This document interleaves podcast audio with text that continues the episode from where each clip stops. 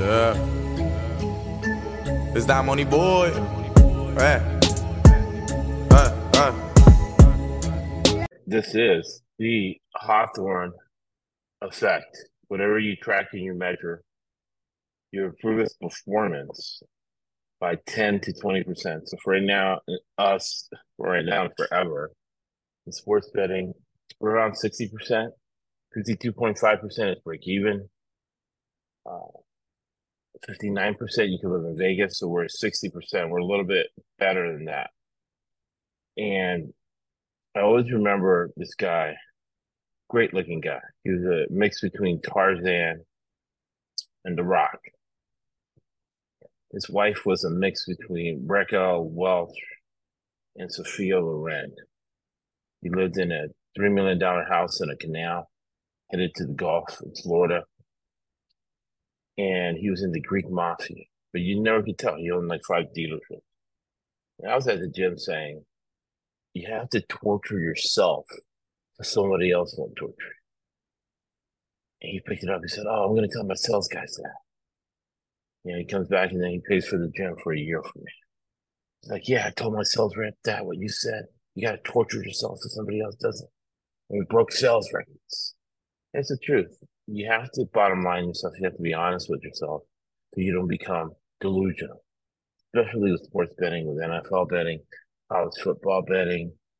You have to look at what the truth is. You got to have a process to get to the truth. And sometimes you have to humiliate yourself. You have to be ashamed. You have to feel the pain of making bad decisions, especially when you know how to make good decisions. You kind of nip depression in the butt because part of depression is self hate, self sabotage. Are you self sabotaging yourself with your thinking? And it all wraps around the bow the mental health aspects of sports betting and NFL betting.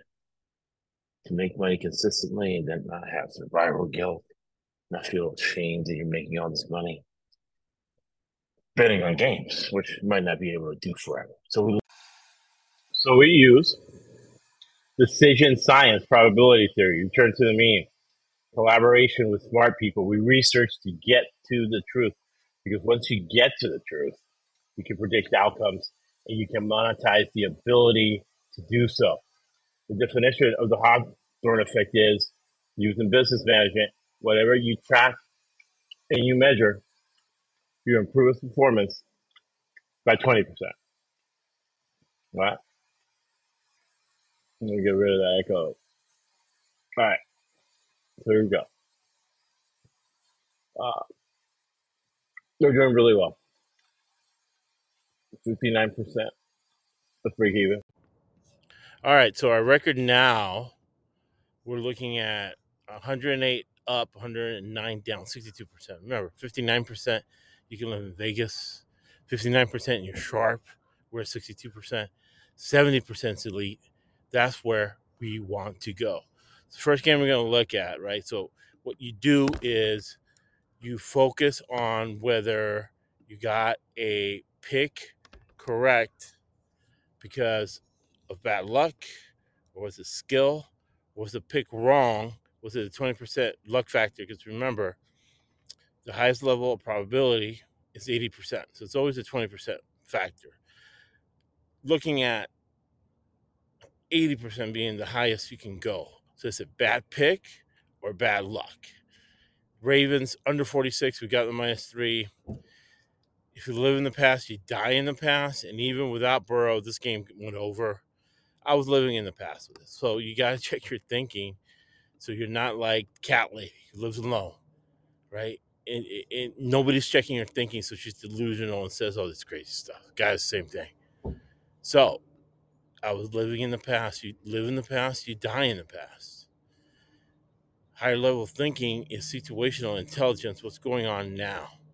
So the Ravens under 46 with me living in the past, uh, even with Burrow being hurt and uh, Jake Browning coming in, weak arm. Jake Browning, he came in. Good luck for, you know, God bless him. He's got a job in the NFL. Another live in the past bet was the Steelers and the Bengals. Uh, it started out as plus four, ended up playing betting plus one. So plus four Steelers would have cashed. But then Deshaun Watson didn't play. Always do your research. Number two rule of betting. Deshaun Watson did not play.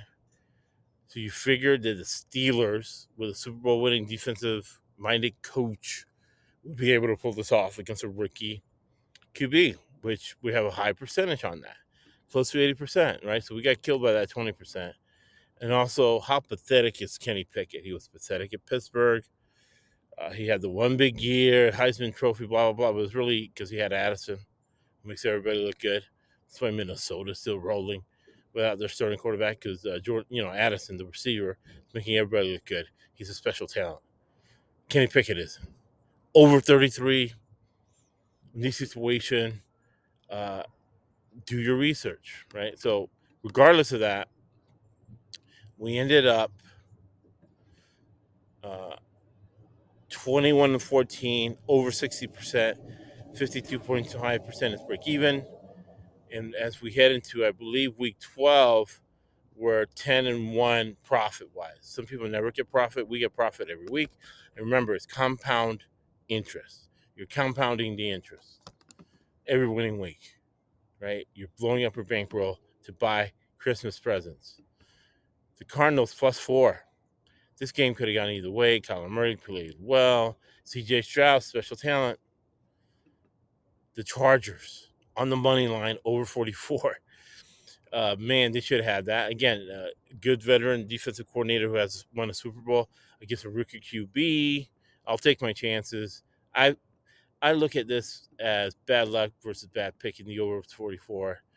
Uh, bad luck pick. The Chargers. Remember, this is cheap owned Greek mafia team. So cheap owned Greek mafia teams do not have backups to go on the road but they were playing a very uh, depleted Packers team, and they still lost. I'll take that on the chin. Great pick by me, double digit dogs in the division. Cover. 80% of the time, you don't bet a blinding, you do your research, but we got the Giants plus a nine. Very proud of that pick. The Titans plus seven against the Jaguars.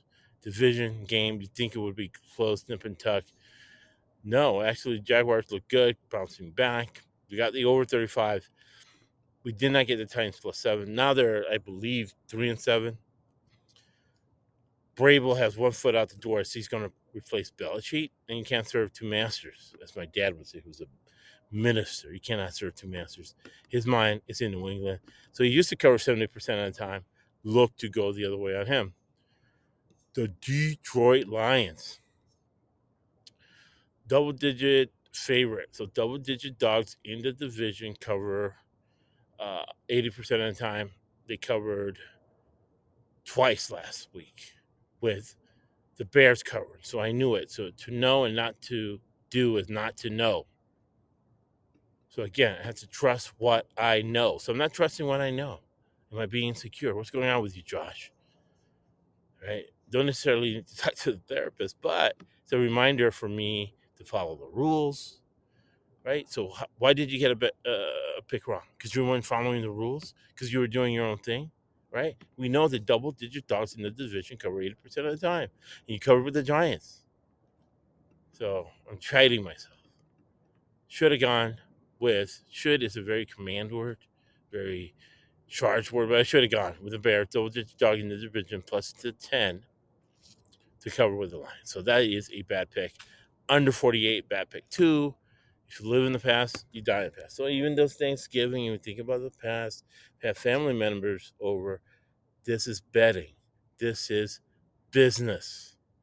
You cannot think in the past. You got to think on what's going on now to cash the ticket, get on the high level, get it to elite 70%.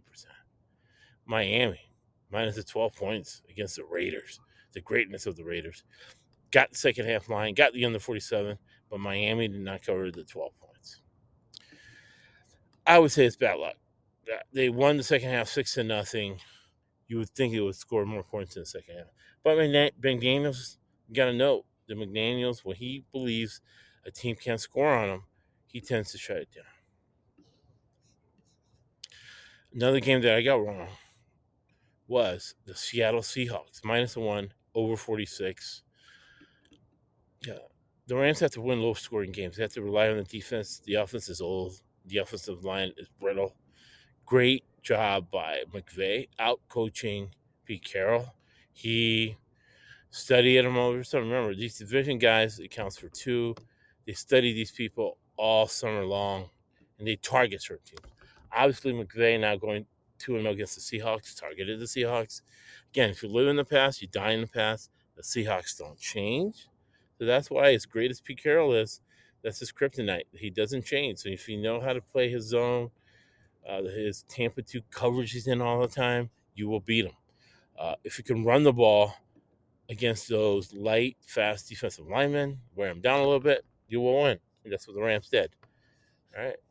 Uh, the last two picks we got wrong was Sunday night, the Broncos over 42 against the Vikings. I think that was a bad luck pick. That game should have gone over. There was a lot of opportunity for that game to go over, but it didn't. But we won two out of three. We won the Broncos money line and the second half line in the altitude. So the second half lines uh, made us profit and been that double digit dog in the division, the Giants. The Chiefs money line. We all know that was bad luck. Valdes Scantling, I went to high school with his father. Got a few texts from him. Uh, the Chiefs money line. This should, it should have happened. So it's bad luck. He should have ball. So again, this process makes us a lot of money. Has made us a lot of money in the past, and will do so in the future. But when you give one, you always get ten back. So remember, we always rely on what Winston Churchill said. You make a living from your labor, but you make a life from what you give. Thank you for listening to the ESPC Podcast Network. That's why this one eight hundred dollars, and that costs two hundred. And I don't know what that costs. I'd be ashamed work. That's why